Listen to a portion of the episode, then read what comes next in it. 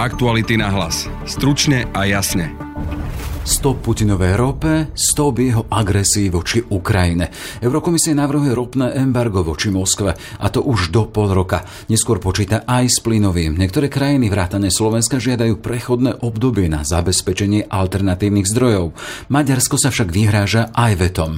Má ropné embargo silu zastaviť Putina a čo by to urobilo s nami? Téma pre energoexperta Karla Hirmana. Podobne ako pri plyne aj pri rope, je to hra nervov a naše karty sú silnejšie a musíme proste ne, neprepadať panike. A vrátime sa ešte k hlasovaniu o nevydaní Roberta Fica na väzobné stíhanie s politológom Radoslavom Štefančíkom. Všetci títo poslanci pri hlasovaní nemysleli na spravodlivosť, ale skôr na vlastnú budúcnosť. Je štvrtok, piateho mája. Počúvate podcast Aktuality na hlas. Moje meno je Jaroslav Barborák. Ruský prezident Vladimír Putin nariadil útok na Ukrajinu a rozputal ozbrojený konflikt v susedstve Slovenska. Ukrajinské mestá ostreľujú, státisíce Ukrajincov hľadajú záchranu v zahraničí. Dianie vo vojnou zasiahnutej krajine monitoruje vyslaná reportérka aj náš spravodajský tím dvadsaťštyri hodín denne, sedem dní v týždni. Všetky aktuálne informácie nájdete na aktuality bodka es ká. Roberta Fica budú po včerajšom parlamentnom hlasovaní stíhať na slobode. Jeho vydaniu chýbali dva hlasy. Pre poslankyne Hatrákovú a Tabák bola ich voľba zdržať sa posledným hlasovaním v klube Matovičovho hnutia.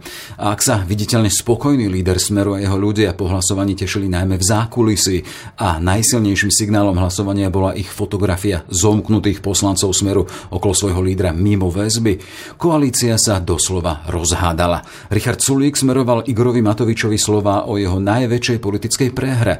Jeho Jana Cigáníková zotáznila rovno protikorupčný zmysel Olano. A Igor Matovič napriek pokusu o zjemnenie situácie formuláciami o prehratej bitke vytiahol zákulisné informácie rovno o pripravenosti Sulíkových liberálov vystúpiť z koalície pre nesúhlas s prorodinnými opatreniami Matoviča v reakcii na ťažkú krízovú situáciu. A ak Sulíkovci Matovičovi na oči vyhadzovali nepochopiteľnú nedotknutú z Borisa Kolára. Nezaradení opoziční poslanci volali rovno po ukončení spolupráce s ním. Čo prezradilo hlasovanie o Robertovi Ficovi o vládnej zostave? Otázka pre politologa Radoslava Štefančíka. Hlasovanie slovenského parlamentu o vydaní Roberta Fica ukázalo, aký zlý je Matovičov nápad udržiavať pri živote subjekt s názvom Obyčajní ľudia a nezávislé osobnosti. Na jednej strane môže táto strana naozaj pôsobiť zaujímavo a pôvabne, predsa len dať ľuďom, nepolitikom, ktorí sú pozbieraní z rôznych profesí, zaujímavých združení šancu, aby spravovali veci verejné, môže pôsobiť zaujímavo a môže to pritiahnuť nových voličov. Problém je však v tom, že ako náhle ide o dôležité a možno aj hodnotové rozhodnutia v parlamente, tak poslanecký klub tohto antisystémového prvku v našom stranickom systéme zlyháva. Politické strany by nemali pôsobiť ako amorfné združenia jednotlivcov, ale malo by ísť skutočne o organizáciu, ktorá združuje ľudí podobného hodnotového sveta s podobnou mentálnou výbavou, ale aj s podobným prístupom k otázkam, ktoré považuje strana za mimoriadne dôležité. Lenže v prípade Oľano to tak nikdy nebolo. Spomeňme si len na niekoľko poslancov, ktorí dnes otvor- otvorene koketujú s krajnou pravicou a úplne sa rozchádzajú s tými predstavami, ktoré Olano kedysi prezentovalo. Hlasovanie o Ficovi zasa znovu ukázalo, že strana by mala združovať ľudí, na ktorých sa stranický predseda môže v dôležitých okamihoch sto percent spoľahnúť a takto sa Olano charakterizovať skutočne nikdy nedalo. Od poslancov SME Rodina od začiatku nikto neočakával, že budú hlasovať za vydanie Fica na väzobné stíhanie.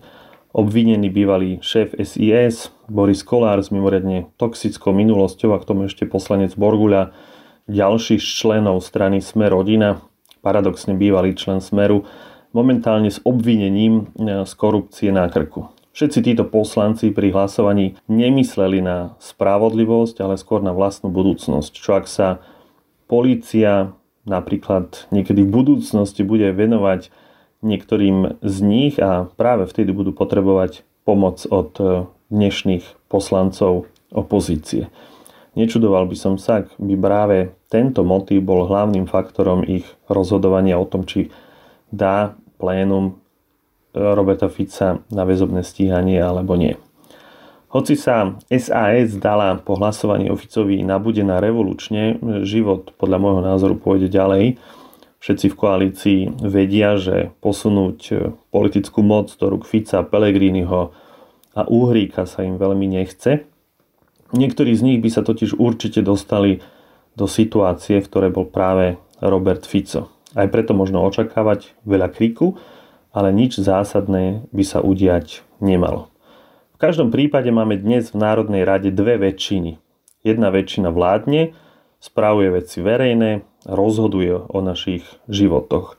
Tá druhá väčšina kontroluje poslanecké privilégia, udržiava pri živote kategóriu našich ľudí a robí všetko preto, aby spravodlivosť platila len pre nás ostatných, ale pre poslancov nie. Má ropné embargo potenciál zastaviť Putina v jeho agresii voči Ukrajine? Otázku otvára iniciatíva Eurokomisie Ursuly von der Leyen, ktorá s odmietnutím ruskej ropy počíta v šiestom sankčnom balíku. S odmietnutím ruskej ropy a zastavením financovania jeho vojny sa počíta už do šiestich mesiacov. Časť členských krajín Európskej únie vznáša požiadavku prechodného obdobia. Popri Česku, Bulharsku je medzi nimi aj Slovensko. Z Maďarska dokonca zaznieva hrozba vetom. Aká je teda logika ropného embarga voči Moskve? Téma pre energoexperta Karla Hirmana. Pekný deň prajem. Dobrý deň prajem. Platí teda ten predpoklad, že ak prestaneme odoberať surovinu, z ktorej Putinovo Rusko tak m, povediac žije, zastavíme tak finančné kohutiky pre jeho vojnu? No export surovín a predovšetkým práve ropy a, a povedzme aj zemného plynu e, je kľúčovým príjmom e, nielen ruskej ekonomiky a ruských ropných a plynárenských spoločností, ktoré teda majú výrazné postavenie v ruskej ekonomike a nadväzujúcich ďalších, ktoré s nimi spolupracujú, ale je výrazným príjmom a kľúčovým príjmom ruského štátneho rozpočtu. Takže e, zastavenie e, alebo obmedzenie predaja e, týchto surovín do zahraničia a obmedzenie príjmov z predaja týchto surovín je skutočne zásadným e, ekonomickým oslabením Ruska a, jeho, a následne teda jeho schopnosti, povedzme, zbrojiť a viesť vojnu na Ukrajine a samozrejme vojensky ohrozovať a bezpečnostne ohrozovať aj nás v Európe. Ja len kvôli predstave, nakoľko je Rusko závislé, finančne závislé od vývozu a konkrétne ropy, lebo teraz sa hovorí o embargu na ropu. Tie údaje sú rôzne, ale myslím, stačí uviesť to, že ruský štátny rozpočet dlhé prakticky po celú dobu nezávislosti alebo rozpadu Sovietskeho zväzu je vždycky dimenzovaný alebo sa odvíja od ceny ropy. Cena ropy je benchmarkom pre zostavovanie ruského štátneho rozpočtu, výdavkov a príjmov a nastavenie vlastne celého chodu ruského štátu. To, myslím, dokresluje alebo potvrdzuje to, že, že, tá, že tá ropa a príjmy z exportu ropy sú kľúčové pre Rusko, ináč boli sú kľúčové pre Sovietský zväz, koncom osemdesiatych rokov alebo v druhej polovici osemdesiatych rokov, keď nastala prudký pád cien ropy, tak to je jeden z faktorov, ktoré výrazne prispel k tomu, že Sovietský zväz sa ochromila a vlastne vo finále skolabovala. Pripomeniem, že v roku deväťdesiatosem sa to opakovalo s Ruskom, Jelcinovým Ruskom, keď vtedy ceny ropy takisto prudko klesli na desať dolárov za barel a ruský štát de facto zbankrotoval a Rusko nemalo, proste bolo, čelilo obrovskej finančnej kríze a, a, a, a bankrotu ako štát. Takže ropa je pre Rusko Živo, životodárnou tekutinou, keď to tak poviem. Hej, podľa tých dostupných informácií už len od začiatku agresie práve z vývoza alebo z predaja ropy mal Putin inkasovať nejakých dvadsať miliárd eur, čo sú nepredstaviteľné peniaze. Keď hovoríme o tom vývoze ruskej ropy na západ, koľko jej smeruje práve do tých našich končín, do krajín Európskej únie? No presne to je zase dôležité, že až polovica, zhruba polovica exportu ruskej ropy a ropných produktov, tam treba zarádať aj ropné produkty, smeruje práve k nám, do Európskej únie. E, pripomeniem, že vyše sedemdesiat percent exportu zemného plynu smeruje do Európskej únie takisto, alebo teda ešte viac. Takže pr- proste my sme hlavne tí, ktorí platíme Rusom za tieto suroviny a teda platíme im Za, za zbranie, ktoré potom, alebo vytvárame finančné príjmy na to, aby, aby Rusko malo zbranie, aby mohlo viesť svoju agresívnu politiku voči Ukrajine a, opaku- a pripomeňme si, že stále si pripomeňme, že sme označovaní za nepriateľské štáty, takže, takže aj voči nám. A tie príjmy, to už bolo spomínané, ale e, hovorí sa napríklad pri rope, ropných produktoch je to zhruba tristo miliónov okolo denne, ktoré sa platia e, za tieto suroviny. Hey, vieme, že aj medzi členskými krajinami rozdiel v tej závislosti od ruskej ropy. Vieme, že len v našom prípade sa hovorí o nejakých takmer sto percent závislosti.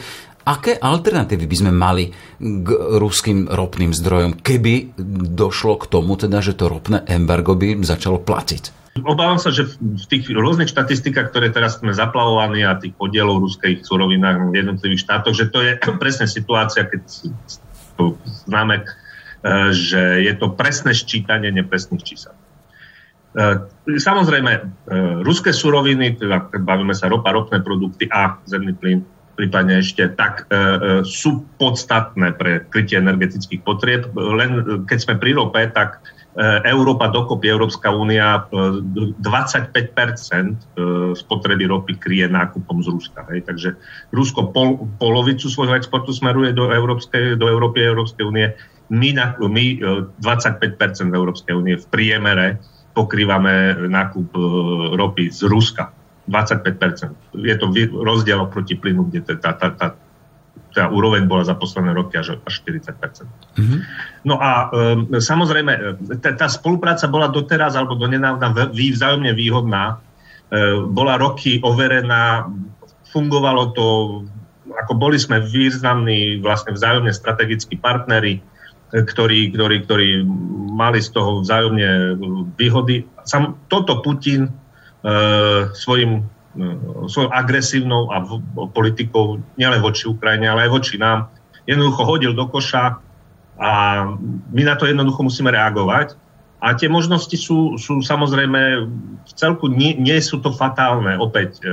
Tá, určite je to lepšie ako pri plyne, lebo podstatná časť ropy do Európy prúdi tankermi cez ropné terminály. To je rozdiel proti plynu, kde podstatná časť plynu prúdi, prúdi k nám cez potrubia a tým pádom je tá previazanosť, ju zmeniť je veľmi náročné a rýchlo to zmeniť nie je také jednoduché. Pri rope podstatná časť Európy je flexibilná, roky roku cena, kupuje sa rôzne ropné zmesi, rafinérie, ktoré vedia proste ich spracovať v nejakom diapazóne kvalitatívnom. Takže toto nie je ani zďaleka tak komplikovaná situácia ako pri zemnom plyne.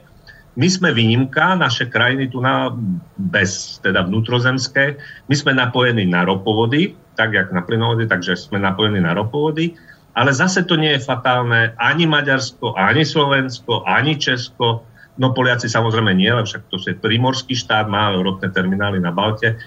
Máme flexibilné logistické zásobovacie trasy, ktoré sú nezávislé od Ruska a ktoré umožňujú dovozy iných druhov, iných zmesí ropy, ako tá, ktorá prúdi v Družbe. Otázka je technologická rafinéria. Nám sa tu tvrdí skupina MOL, ktorá vlastne aj Slovnaft, že je to komplikované, že to proste nie je také jednoduché. Dokonca raz sme počuli donedávna, že sa to vôbec nedá. Včera sme počuli od šéfa MOLu, že, že sa to dá, ale v obmedzenej miere, ale tá obmedzenosť je taká, že e, by vlastne výkon rafinérie Slovnaft klesol len o tretinu. No je to dosť, samozrejme o tretinu, ale zase to nie je fatálne. Neznamená to úplné zastavenie rafinérie, ako sme počuli ešte pred pár dňami aj zo slov ministra Sulíka. Takže tá, tá flexibilita v Európe je, je, je prítomná, vždycky bola prítomná, je možná. A preto to embargo je možné, alebo sa hovorí o tom, že sa zaviedlo už v priebehu tohto roka. Navyše mnohé rafinérie už avizovali, že už ruskú ropu nenakupujú, respektíve zastavia nákup v horizonte niekoľkých týždňov. Napríklad susedný é em vé oznámil už v apríli, že nenakupuje žiadnu ruskú ropu. Hej. A aká je potom tá logika, ak hovoríte teda, že nemusí to byť problém tých žiadostí o prechodné obdobia? Vieme, teda počuli sme Bulharsko, Česko, kto tiež chce vyrokovávať, ale aj my, a hovorí sa až o troch rokoch. Čo chceme, alebo čo, na čo má byť nevyhnutné toto embargo?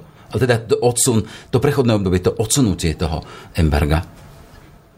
Myslím, že to odsunutie spustili práve Maďarsko so Slovenskom, naša koalícia, teda Sulika s Orbánom, ktorí žiadajú teda až trojročné prechodné obdobie, pričom ostatní partneri, myslím, sú si vedomi toho, že tá požiadavka má isté opodstatnenie na nejaké prechodné obdobie, ale aj z, hovorím zo slov šéfa MOLu vyplýva, že asi to až také zlé nebude.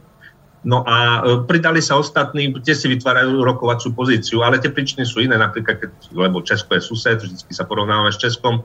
Tá česká žiadosť o výnimku je zdôvodnený tým, že potrebujú zlepšiť alebo vylepšiť kvóty v ropovodoch. To súvisí s tým, že české a rafinérske rafinéria a české, české rafinérske spoločnosti sú zásobované už dlhé roky veľmi zásadným spôsobom cez ropovod z Terstu, té á el systém, ktorý ide z talianského Terstu terminál cez nemecký Ingolstadt a z nemeckého Ingolstadtu do Kralup na Vltavou. A to je úplne trasa, ktorá je nezávislá od Ruska. Tam sa dovážajú skutočne množstvo zmesí súbežne za sebou do tých rafinérií a tie rafinérie ich vedia spracovať. A tam je problém pravdepodobne teraz s tým, že, že ostatní alebo všetci prejdú Na, na iné druhy ropy a iné zásobovacie logistické trasy, tak asi tam bude problém s dostatočnou kapic- kapacitou toho celého rafinerského mm-hmm. systému. To je Česká tak asi tá, tá česká mm-hmm. výnimka súvisí mm-hmm. s tým, že aby, aby opäť mali ten, ten... Nebude to fatálne, ale asi by došlo k nejakému zníženiu e, dodávok a tým pádom obmedzenú kapacity, ale to je podobné ako v MOLe, ako počujeme od samotného šéfa MOLu. Takže vlastne tie štáty sa pozreli na to, že no moment, tak ak MOL Uh, ide o to len, že sa mu čiastočne zníži výkon a teda aj marža, teda zisk, uh, tak ako my chceme pre naše podniky, ktoré sú pod tlakom tieto vlády svojich podnikov, aby no tak konajte takisto a my tiež nechceme uh, v dôsledku tohto embarga nejak zásadne znížiť svoje, svoje ekonomické ukazovatele. Takže to je teraz taká, taká, by som povedal, skôr ekonomická hra alebo pozičná hra na to, aby čo najmenej tratili tie, tie rafinérie a tie spoločnosti, ktoré tú ropu preprav, pre, teda prepracovávajú a, a vlastne v konkurenčnom boji, ktorý je veľmi tvrdý na trhu pohodných môd a v našom regióne zvlášť. Tu v okolí máme veľmi veľa rafinérií, takže e, oslabenie hoc, ktorej z nich by samozrejme ten konkurent veľmi rád využil. No a to, to, toto by som skôr hľadal teraz za tými, tými diskusiami o výnimkách, či nakoľko a, a prečo e, dať a nedať, komu dať a komu nedať a na nejaké dlhé obdobie. Čiže nemáme za tým hľadať nejaké technologické nevyhnutnosti. Rafinérie sa nemusia pripraviť na čosi, na nejakú zmenu, technologicky prestavovať, pripravovať, upravovať? Jasné, že ako určite, zvlášť hovorím, z, rafinérie MOLu, ktoré to zjavne zanedbali, na rozdiel od svojich okolitých e, konkurentov, ktoré tvrdohlavo naďalej svoju taktiku o, o, obchodnú stavali na, na takmer výlučnom zásobovaní ropou cez, cez zmes, ktorá prúdi v družbe, ktorá je skutočne veľmi zlá, to je, to je ľudovo povedané humus, ktorý sa nedá ani predať niekde inde na trhu, ale svoje technológie od vlastne od deväťdesiatych rokov aj Slovnaft nastavil na spracovanie tohto, tohto tejto zlej zmesi v družbe a, a, a tomu poskytovalo konkurenčnú výhodu, pretože z tej zlej zmesi vedel vytvoriť a vytvára e, taký objem produktov v takej kvalite, ktoré iné rafinérie vytvárajú z drahších, ľahších zmesí, čo samozrejme je, je na každý cent, tak povediať sa ráta, ktorí z toho získajú doplňujúcu maržu. Teraz navyše takisto prvý kvartál ukázal, že v marci prudko stúpla rafinérska marža e, rafinérií MOL, ale aj ostatných, treba objektívne povedať, mnohých ostatných rafinérií v dôsledku toho, že, že tá ruská ropa sa už, už, už od konca februára obchoduje s obrovským výrazným diskontom. A tá zmes v družbe, ten diskont je o to väčší vzhľadom na svoju kvalitu.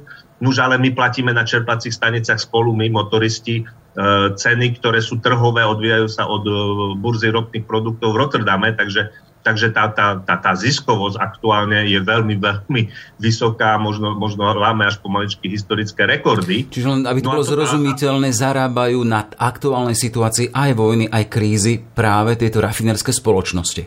Im, áno, momentálne za tejto situácie áno. A tým, že by bola daná výnimka, ktorú vyrokováva vláda, minister, vlastne tá rafinerská spoločnosť dostane doplňujúci čas na to, aby, aby z toho profitovala, lebo potom vzhľadom na obmedzenia alebo toho predaja ruskej ropy, tak, tá, tak je logické, že ten diskont bude e, naďalej veľmi veľký, možno sa ešte zvýši. Nuž, ale e, to, to je t- klasická dilema, ktorú môžeme vidieť pri mnohých krízach, bolo to aj pri plynovej kríze dvetisícdeväť napríklad. Do krízy e, majitelia energetických podnikov hovoria, nech nám štát do toho nevstupuje, to je biznis súkromný, e, Slovnaft je plne vlastnený MOLom, tam slovenský štát nemá žiadnu akciu, my spolu nie sme žiadni akcionári, ako myslím daňoví poplatníci, slovenskí občania. Takže robíme biznis, štát nám niekto to nezasahuje. Príde kríza, príde zlomový okamžik, fú, a naraz štát má riešiť problémy týchto spoločností. A teraz je otázka e, filozofická, ale aj praktická, peňažná, že na ten zásah štátu im pomôže ekonomicky, dokonca im zachová významnú ziskovosť.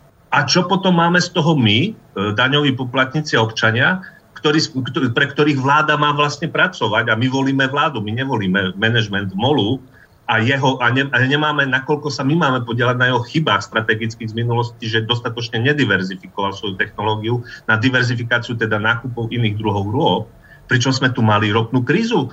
Pred troma rokmi práve je to, sú to tri roky, čo možno si mnohí spomenú, že v apríli dvetisícdevätnásť a nasledujúce dlhé týždne sa zastavila dodávky ropy, ruskej ropy cez Družbu, lebo sa tam ruskí ťažiari jednoducho pustili do toho nebezpečné chemické látky, organické chloridy, ktoré doslova do písmena rozožierajú technológie, technologické vybavenie rafinérií. A v dôsledku toho sa dodávky ruskej ropy cez Družbu zastavili na niekoľko týždňov a aj vtedy museli štátne hmotné rezervy jednotlivých krajín vypomáhať rafinériám, aby preklenuli to obdobie, kým sa tá, tá, tie látky z tých, tých ropovodov dostali preč, respektíve sa dostatočne tá ropa zmiešala, aby ich úroveň klesla pod nebezpečnú hranicu. To už bol signál toho, že, že to jednostranná závislosť na dávkach len cez Družbu je nebezpečná z rôznych dôvodov, nielen politických, ale aj týchto technologických. Hej, aby sme sa len vrátili, teda ak sme sa pýtali, teda nakoľko môže ropné embargo zastaviť tie finančné toky pre Putina a zastaviť takým spôsobom tú jeho agresiu, tak tam vidíme, že je veľký potenciál. Ale tá ďalšia a logická druhá otázka, čo to bude stáť nás, ako napríklad vodičov, ktorí na týždňovej báze možno tankujú do svojich aut. Kto to zaplatí? Alebo bude to no, treba zaplatiť takýmto spôsobom? Tá výnimka by vytvorila významnú konkurenčnú a ekonomickú výhodu pre skupinu MOL, lebo bavme sa o nej, my sme primárne ona je určujúca na našom trhu.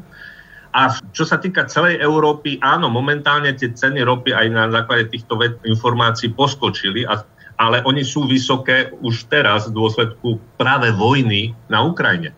Ako ten, kto zvyšuje ceny surovín, je Putin a jeho vojna. To naše embargo nie je zásadným faktorom. Pri rope e, takisto nie, tam sú aj ešte ďalšie faktory. Kľúčové bude, ako sa zachovajú, ako sa chovajú iní kľúčoví e, ťažiari svetoví, na čele so Saudskou Arábiou a ďalší. Aká je politická situácia ešte v Perskom zálive, Severnej Afrike, Líbia, aký je vývoj dopytu, Čína, teraz pandémia, klasvol a samozrejme kurz euro a dolár. Toto sú základné faktory, ktoré budú, ktoré dlhodobo ovplyvňujú ropy, cenu ropy a ropných produktov a budú aj naďalej. To embargo môže len krátkodobo mať na to vplyv. A, a, a súčasne sme včera, ale okrem iného zanikla správa, OPEC Plus oznámil, že zvýšili sa výhľad na prebytok ropy na svetových trhoch tohto roku v dôsledku presne poklesu dopytu, Čína a iné faktory. A ten prebytok vstúpol už na jeden celá deväť miliónov barelov denných, čo je... A to znamená... Čo, uh, historicky vieme, že keď, keď ten prebytok je denne okolo dva miliónov barelov, že tá cena ropy potom ide prudko dole. Mhm. Hej, takže ako v celej tej hre je podobne ako pri plyne aj pri rope, je to hra nervov a naše karty sú silnejšie a musíme proste ne, neprepadať panike a, a panickým informáciám o tom, že keď to zavedieme, tak tu nastane koniec sveta, nebudeme svietiť, kúriť a nebudeme mať čo tankovať na čerpacích staniciach. To proste nie je pravda. Určité, ale tie rizika sa eliminujú tým, že je to rozložené, že je to pripravené, ale hovorím, Ten, ten proces ide tak či onak a ten, to rušenie nákupu ruských produktov na tom trhu ide dobrovoľne od najväčších účastníkov trhu. Druhá strana mince je, aby to bolo účinné kvál, práve kvôli tomu, aby ten Putin nemal na zbrane a, ne, a tými zbraniami nevraždil na Ukrajine a na nás nemieril následne, je to, aby sa zabránil ten uh, export ropy a ropných produktov, ktorý je flexibilný z Ruska, iným zákazníkom, povedzme India a, a nejak, niektorí ďalší azijskí zákazníci. A na to sa pripravujú presne zásahy voči, voči prepravným spoločnostiam, ktoré vlastnia tie tankery, lebo zase tankery nevlastnia Rusi, vlastnia ich iní, iné štáty, alebo respektíve pod inou vlajkou plávajú a iné spoločnosti mimo ruskú jurisdikciu. A, a aby to embargo malo reálnu účinnosť a, a malo to zmysel, musí Európska únia teraz e, urobiť kroky na to, aby, aby sa te, tie exporty ruských produktov takýmto spôsobom nemohli obísť a, ne, a nemohli smerovať, povedzme, do Ázie. Vtedy, vtedy to bude mať zmysel a vtedy aj pre nás, e, zákazníkov v Európe, jednoducho tie, tie, tie následky nebudú, budú možno krátkodobé, bude to znamenať v reálnej cene pár centov, to embargo, čo nás bude stať, ale ten svetový trh, ešte raz opakujem, hovorí o tom, že momentálne smerujeme k vysokému prebytku ropy na svetových trhoch, takže, takže, takže tá situácia by sa mala v nasledujúcich týždňoch, mesiacoch upokojiť. Hej. Konštatuje Karel Hirman, energoexpert. Všetko dobré, nech sa darí. Ďakujem, všetko dobré a veľa energie prajem všetko. Aktuality na hlas. Stručne a jasne. Sme v závere.